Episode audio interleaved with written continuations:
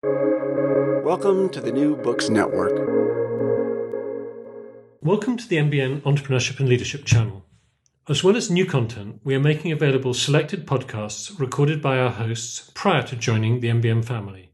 This is one of them, and so this podcast may refer to itself with a different name and identity. Enjoy the show. What's going on here is beyond normal. It's completely extraordinary in a very positive way.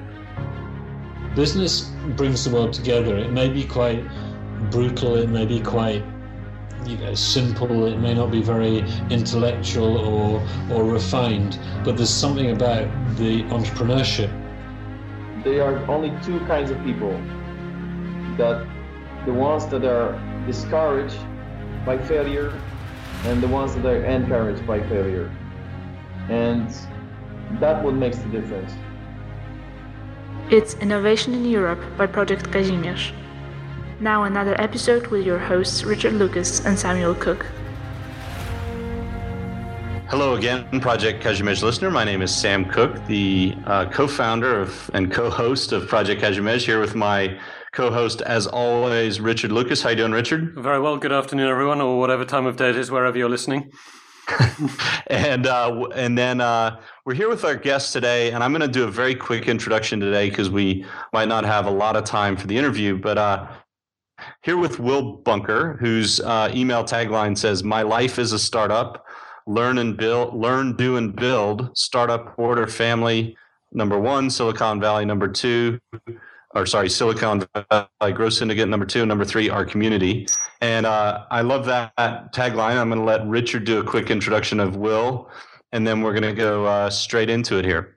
Okay, well, I, this is actually the first time I've ever had a, a, a conversation with Will. So uh, my my prior contact with him resulted from the fact that I listened to the Andrew Warner's uh, Mixergy uh, Mixergy podcast series. I subscribed to that, and uh, I heard him being interviewed a few weeks ago, and just reached out because I really liked the like the content, um, what he had to say. I also found that one of the portfolio companies his fund has invested in has uh, was a little similar to something that I thought of many years ago. But I always think that actions speak louder than words. So I just and and Will actually went ahead and invested in that business, whereas I only only thought about it. So I sent Will an email, asked if he'd be open to do an interview, and he he he replied, yes, he would, and that's why we're here now. Um, Will was the founder of, I think, the the first really successful online dating company, which was called One and Only, um, which was later sold out to to Match.com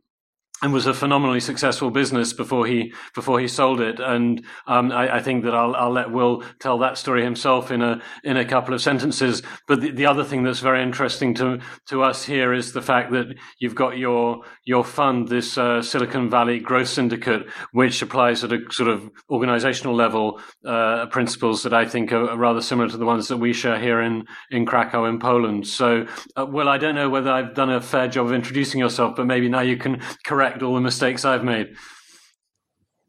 Well, uh, we, you know, one and only was the largest dating site of the 90s, and then we sold to uh, Ticketmaster Citysearch, who had also bought what was left of Match, and we ended up with their brand name on our business in Dallas.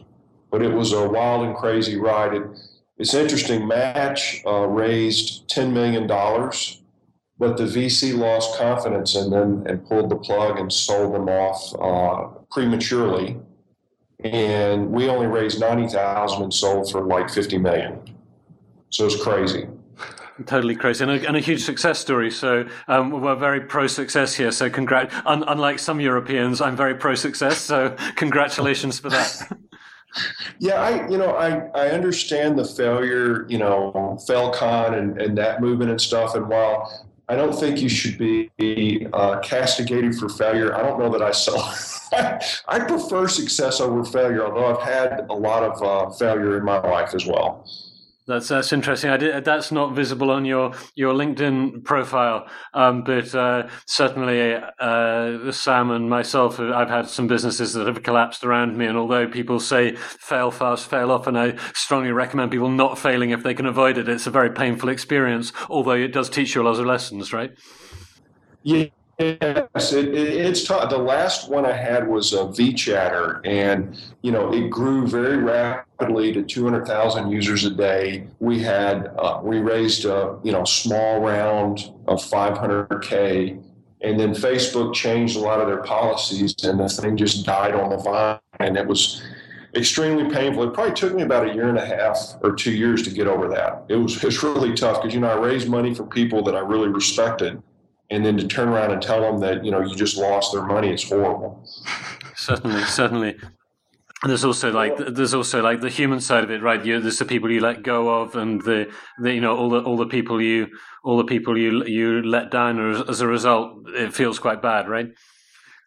Yeah, and luckily, I mean, we we knew that it was going down, and so we were able to get uh, all the employees off to new jobs before you know we closed the door. So I, you know, in my workings, I try to be transparent with everyone that's taking the risk with me and not you know hide you know oh this is going great up till the day you know the phone quits ringing uh, so we were able to transition off uh, everyone that needed a day job you know uh, so that they didn't have a disruption and but it, it's, it's still extremely painful well well richard one of the things that uh, i think that you've brought up here in terms of uh, um, you know we've talked a lot about failure and what it teaches and and and how to react to it. But I think this is a really interesting, uh, maybe counter or corollary to that is um, the success episode, and and I, I, think that you know we're we're going to be talking mainly about investing today. And Will, you you run a very successful um, uh, venture or angel venture fund that I, we'd like to go into, and I, I think one of the main things that um, startups in Krakow are very uh, they're very idealistic right now because we haven't had a lot of uh, a huge startup community, and, and everyone thinks that raising money is like the the be all end all versus uh, versus not raising money as as long as you can. And I think you brought one of the great points about that, which is the responsibility and the burden that money puts on you. Well, and it also creates. I mean, every time you raise a round, you basically raise how far you have to go in order for you to personally see success. you know, and for instance, I ran into a gentleman at South by Southwest this year. He had sold his company for 75 million, which is almost well, yeah, almost double what I sold mine for. Um, he ended up with 300k out of that. and he had raised $25 million and had taken too long to build a company and he, he saw basically no reward for it i mean you know 300k is a lot of money i mean it's better than zero but it's certainly uh, a slim amount given the amount of value that he created yeah, certainly, and you know, I, I, I bootstrapped all my businesses. I never had uh, outside investment, and you know, I have invested in other people's businesses, and sometimes I've been lucky enough to see them succeed. Other times I haven't. But I think sometimes if people are, are young and they haven't had that that bootstrapping experience themselves, they also it can teach them bad lessons like money is is too easy to come if you haven't earned it maybe you don't treat the money with the same respect as you do when you've made it yourself. Uh, that's certainly something i feel from time to time with some people.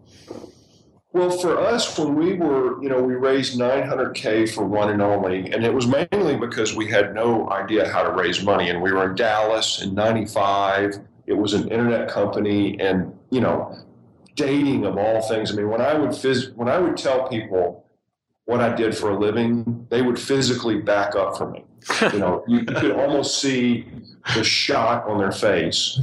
Uh, and so it was just an impossibility to raise, you know, large sums of money where we were at, or, or, or at least we didn't know how to do it. We didn't have the skills to do it. Uh, but what it did force us to do was to become ruthlessly efficient in our business. And because we did that, we overcame and outran all of our competitors. And, you know, these things go through so many cycles and take so long that a lot of times, you know, you'll read on the cover of TechCrunch, you know, so and so got funded. And, you know, we, it, back then it was Red Herring and uh, I forget what the other big publication was. But, you know, we'd feel very jealous. We'd be like, oh man, you know, that guy just raised a bunch of money. What's wrong with us? Why is he so cool? Um, and then, you know, I stayed in the business long enough, you'd see the person was was out of business. You know, eighteen months later. Yeah, well, it's something that I, I so, Yeah, I, I completely understand. Sorry, I, I was just going to uh, cut in there and say that you know I often say because I do these, we have this sort of startup community. There are events, and sometimes when I'm I'm doing a workshop or a talk, I say you know it's not the champagne time when you raise funding. You know the the the, the person who puts the money in wants more back than they put in. But sometimes there is this sort of atmosphere. Wow, we got funded, we've made it, and of course there will be a PR company that will happily pump you up. But it's not a success to have raised funding. It's a necessary step for some businesses, but it's not success day, right? No, all it is is you got to the next uh, mountain that you have to climb. And by the way, that mountain was bigger than the one you were on because because you got to pay the money back. so you know, and there are some businesses where that is absolutely the correct strategy to do. But if your probable exit is you know five to twenty million, then uh, it's probably a really big mistake. Yeah, yeah, certainly, and and also it depends what you're doing. And I, I noticed that in in in, in your your startup, um, you and your partner were doing the work yourself. That if some if you don't have a technical co-founder, then you need some money to get the development work done. But if you if it's a, a an internet based business, on the other hand, if you don't have the skills in house, it can be very hard to manage that process of outsourcing. I think. Well, I I physically taught myself programming. I mean, no, neither of us knew how to do any of that. I just said, uh, you know, well, no one's going to give us the money unless we build a prototype. And so I started. I basically took the programming books and I made stacks of flashcards. And I would. I had a full time job, and I would study those flashcards at lunch and in, in the evenings until I taught myself enough to build it. Yeah, I, I think that's, that that tells a story about the level of motivation you need. That sometimes I think people don't appreciate just how much effort and work you have to put in to, to be successful. Well, In your case, but it you know it does tell a story, doesn't it? Well, and you know, I figured worst case, I'd have some amazing skills. You know, I just went. There's no downside to teaching myself. Uh, I think I could teach myself faster than I could beg money, which is usually a true statement. I can't tell you how many entrepreneurs I run into that that don't have a technical co-founder. That if they would just pick the book up, I mean, unless you've got a you know a learning disability or you know you're dyslexic. I mean, there are cases where it's truly hard to learn that type of material. But but if you're you know of average intelligence, you know there's maybe 500 facts you would need to know to, to be able to build whatever it is you're trying to build. And if you learn 20 a day, you know in like 40 days, you know enough to do it. It's very interesting. Maybe, maybe, as a thing you could do after this would be to send us your proposed reading list of the books that people, the, the reading list. Uh, maybe you've published it in a blog post or something, but the books that you'd recommend someone who wanted to follow your advice should read because we like sharing knowledge. And I, you know, I, I've heard people say similar things, but as directly as that, I, I think it's a, it's a useful lesson for some people listening because most of this is much easier to acquire the knowledge now because of the internet, right? No, it's you've got all this free education around it. I think what most people lack is a you know a way, a disciplined way to cram it in their brain. And you know, I found in college flashcards would be the only way I could learn these difficult subjects. But if you break down, like you know, take HTML, there's maybe a hundred facts you would need to know to be pretty good at HTML, and it it's a lot, but it's not infinite. No, no, I, I, I agree with that. And um, yeah, so, so one of the one of the things we wanted to discuss was your your investment philosophy because it's it's on your website. We'll post a link to SiliconValleyGrowth.com. Like you've got the investment steps, the the asset class, the lean in strategy, and, and the Q and A with the investment committee. But if there's someone listening who like hasn't heard of you, haven't been on the website yet, what would you say is the most important thing about, or a couple of features of your investment philosophy, which maybe differentiates you from the many many other investors who are out there in the valley? Well, I try to. I mean, you know, I feel like at the stage that that I'm investing, you know, there's two ways to rationalize doing what I do, which is you know investing in early stage startups. Uh, one is to imagine that you somehow are the smartest person in the room and can pick the future. And I just, me personally, I know that that's probably not true for me. and the other way is to go, you know, what does the math say about and what does the data say about uh, early stage startups? And what the data says is that, you know, there's a power law of returns. And, you know, you look at every one of those breakout companies, and there's a long list of super intelligent, very savvy people who passed on it. And it wasn't because they were dumb or the person didn't explain it well. I think what the data says is you can't tell. And so I look for people that can get things done that I want to work with. That if they were to succeed, you know, it, you know, I, I go, okay, 20 years from now, is this the way the world's going to be? And if the answer to the question is yes, yes, there will be a database in this industry, or yes, you know, people will do things in a more efficient way, then eh, eh, you know, I look at the team and go, okay, is this a group I want to work with? Then they have as good a chance as anyone else to accomplish it. And I place a bet, and I, but I don't, um, you know, over try not to overthink it, and I also don't take too big of a risk relative to the amount of money that I have to invest. Because you know, a hundred k in Uber's angel round is worth over four hundred million dollars today. And so, what I love about this business is I only have to be right every once in a while. Like I can be wrong, and, and it was that way with the startup. I mean, when you're when you're doing a startup, ninety percent of we found that over eighty percent of the features that we built reduced revenue. and so you just didn't know. Like, so you would really have to just try multiple things, knowing that the odds were whatever you were going to do was actually going to make it worse. But if you kept trying enough things, you'd find that one breakthrough idea that made the whole company. And I think investing is very similar to that. Yeah, and there's there's one one thing that I really noticed was that you like investing in in startups that already have revenue, right? Is that correct? It is correct because I view it as a proxy for a team that can get things done, and it doesn't even have to be a lot of revenue. It's just have they built a product that anyone on the planet finds any value in whatsoever? Yes, uh, because I, I, I, I, I've often said that I think that you know, when people ask me what I think of their business idea, their startup idea, I say, well, you know, ultimately it doesn't matter what I think. It matters what the customers think because ultimately the only money that really matters is the money that comes comes in from clients or customers.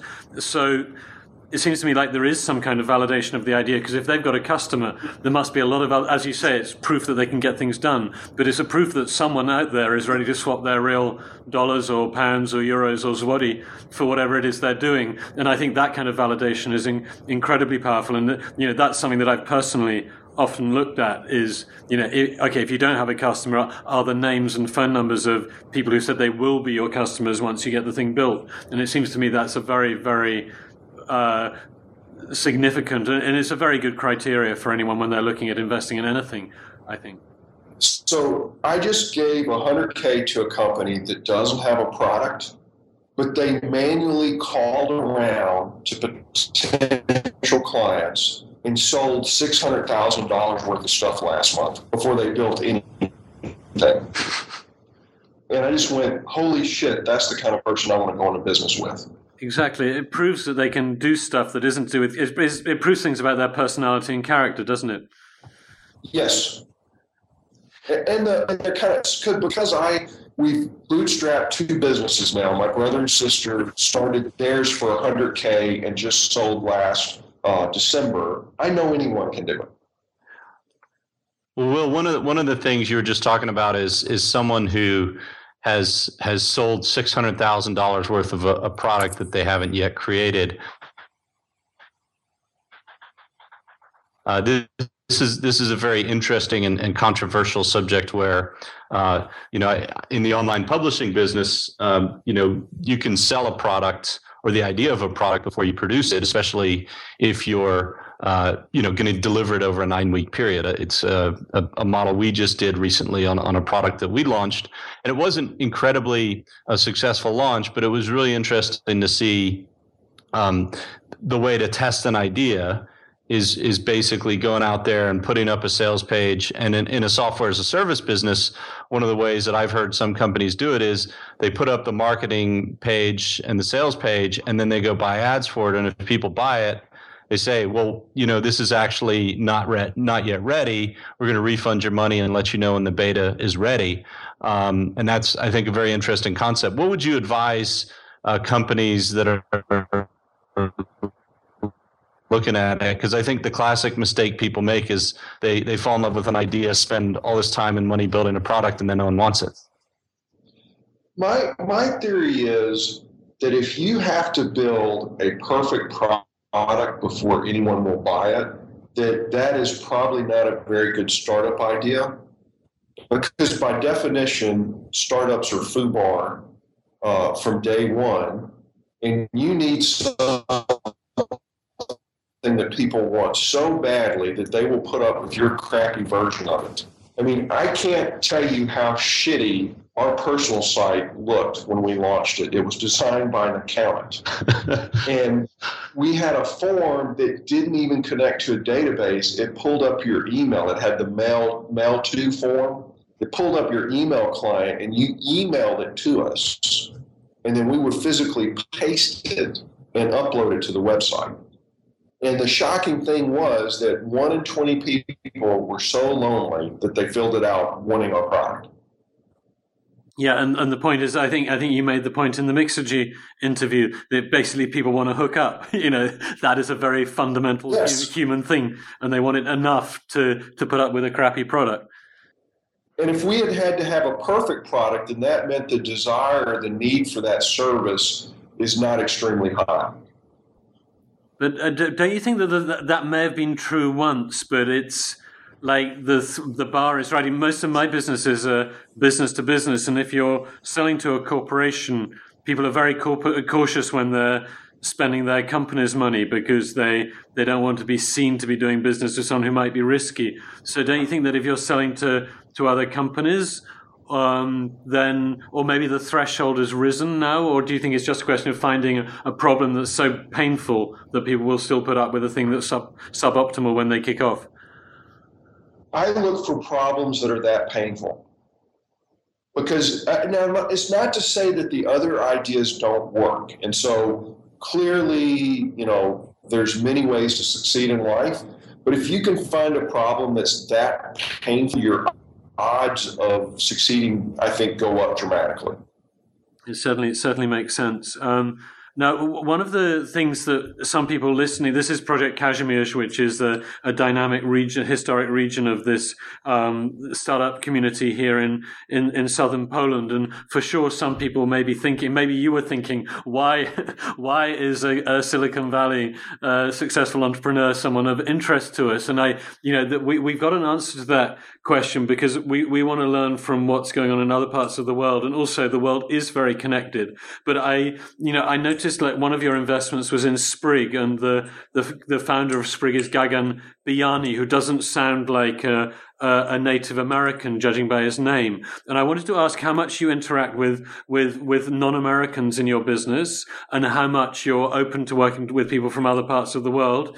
And you know, is there anything about the way things are in Silicon Valley that that other places that in some way want to not follow in Silicon Valley's footsteps, but take some of the things that are good about Silicon Valley and replicate it locally? Um, are there any particular things you draw attention to?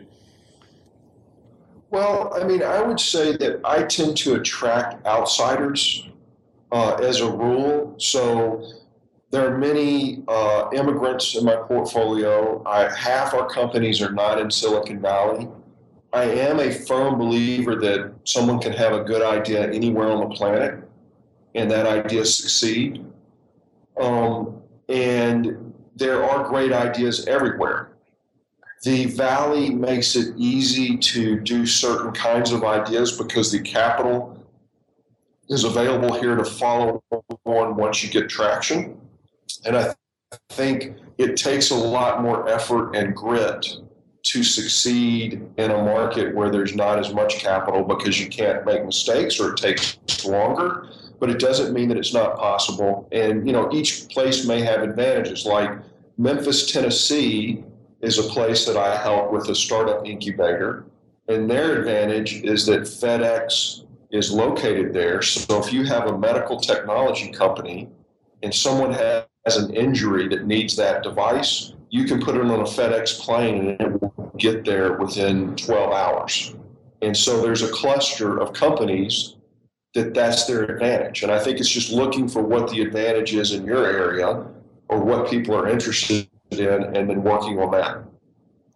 Okay, that's uh, I, I certainly agree that you know each everywhere's got everywhere's different, and there are advantages and disadvantages, and you need to be aware of those.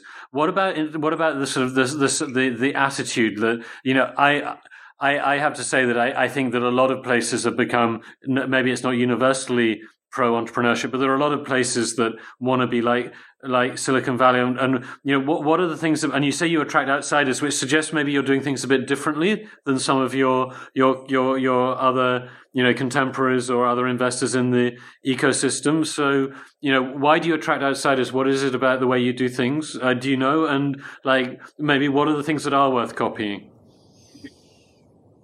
Well, I think a lot of the venture capitalists have gone to the Ivy League school system, and they tend to look for people that match that pattern of success. And I tend to think and go to Ivy League school. Well, it's not that I have any. My sister did, so I don't have anything against it. It's just I don't look like that kind of person, and to attract uh, people that don't quite fit that mold and you know the good thing is is most of them are super rated. Now in terms of like what I think the valley's biggest advantage is is the ease at which people share information and meet and help each other. I've never been any place on the planet where you can walk up a complete stranger, talk about what you do, and have people introduce you to extremely important and helpful people And almost you know, not everyone. I mean, there's clearly, you know, some people kind of have an agenda, but in general, there's a very much a share and and uh, a pay it forward attitude that I think if I were going to try to build up a startup community in other places, focusing on how to foster that sharing and collaboration, I think would be the thing I would focus on. I, I certainly agree with that, and uh, it is something. I know. Well, that's that's in so, so go ahead, Sam. So, Will, one of the things that you've, uh, I think you brought up a couple really interesting points that uh, would be useful to our audience. One of the things you said is you're a big believer that a good idea can flourish anywhere in the world, uh, but there are certain advantages to to Silicon Valley. And one of the interesting things, I don't know if you'll ever have a chance to come over to Europe, but if you if you do, please come visit us. Is Krakow has this really uh, strong idealization of anything Silicon Valley. And uh, I think it's an interesting um, fascination that they have, but also there's probably a downside to that where you might pick up some bad habits, i.e., taking money too soon or thinking that money is going to solve all your problems, like we were talking about earlier. Uh, what would you, you know, for an aspiring startup community in Europe that Richard and I both believe has a real shot of leading uh, a European renaissance in tech startups. Um, what would you? What advice would you give to a young community that's trying to develop something like Silicon Valley in Europe? Because you know Europe has not produced the big tech names and tech giants that are worldwide like the U.S. And I think my opinion is they desperately need a hub that will be the center of something like that because there are certain advantages there. So you know, talk a little bit about what, what advice you'd give to a community that's aspiring to build something like that. I would look at the underlying institutions. And what I mean by that, you know, I read a biography of uh, Benjamin Franklin. And one of the things he was a genius at was he would see an institution in Europe, like, take for instance, a fire department or a library or you know, you know, he he brought over six or seven institutions like that and set them up in America.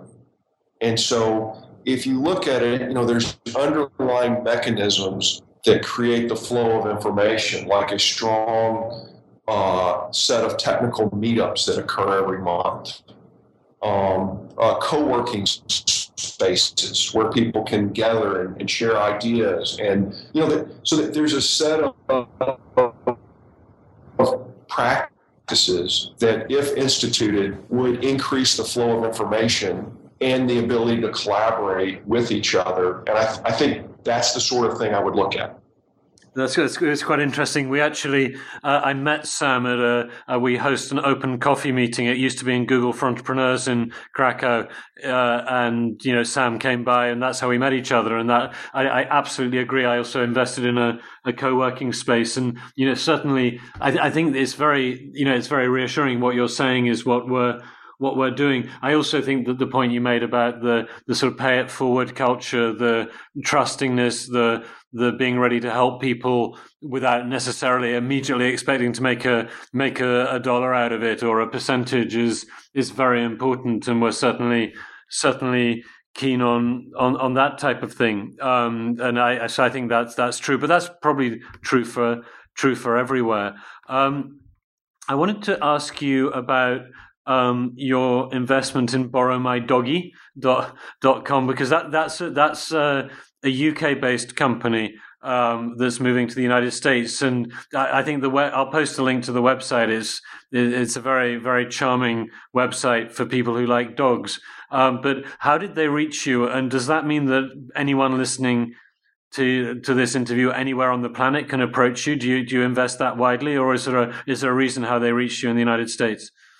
So the way we met Borrow My Doggy was when we went to London to raise money I we dropped by Seed Camp, and Carlos introduced us to them as a uh, good company given my background in dating and matchmaking. I uh, love Rikke; she's awesome. And then you know the other thing is that Seed Camp will bring over their top companies to the United States, uh, to both uh, New York and then to uh, San Francisco, and it presents a way for people like me to meet them but we're investing in as far away as uh, Brazil uh, and other places.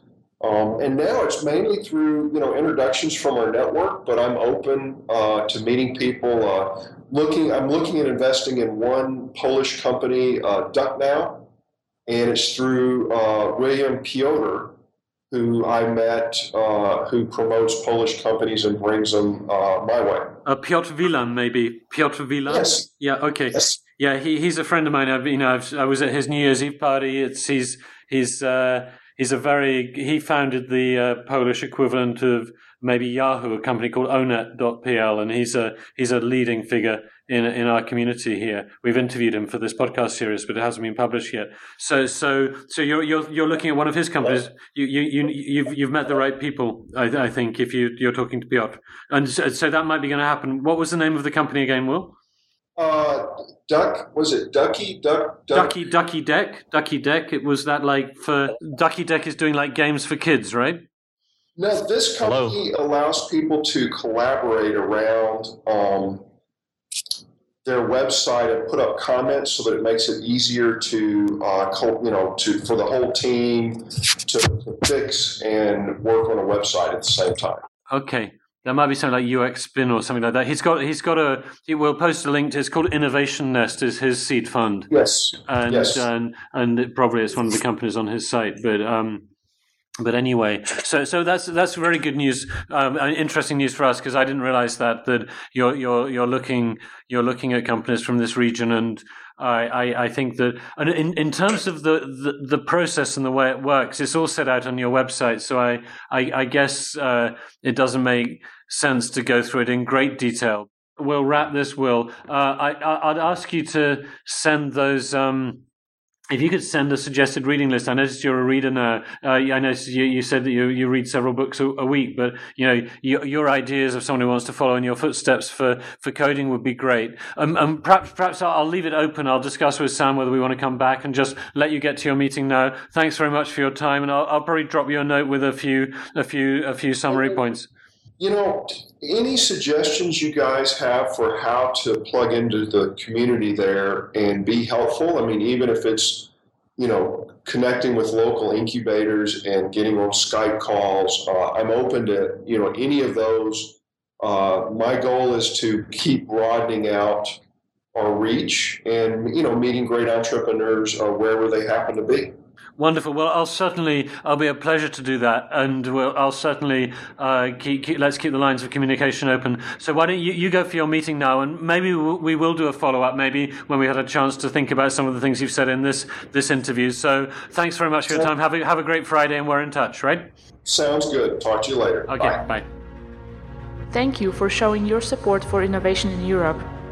Tell other innovators about the entrepreneurial movement by leaving a review in iTunes. For detailed show notes and community updates, visit projectkazimierz.com.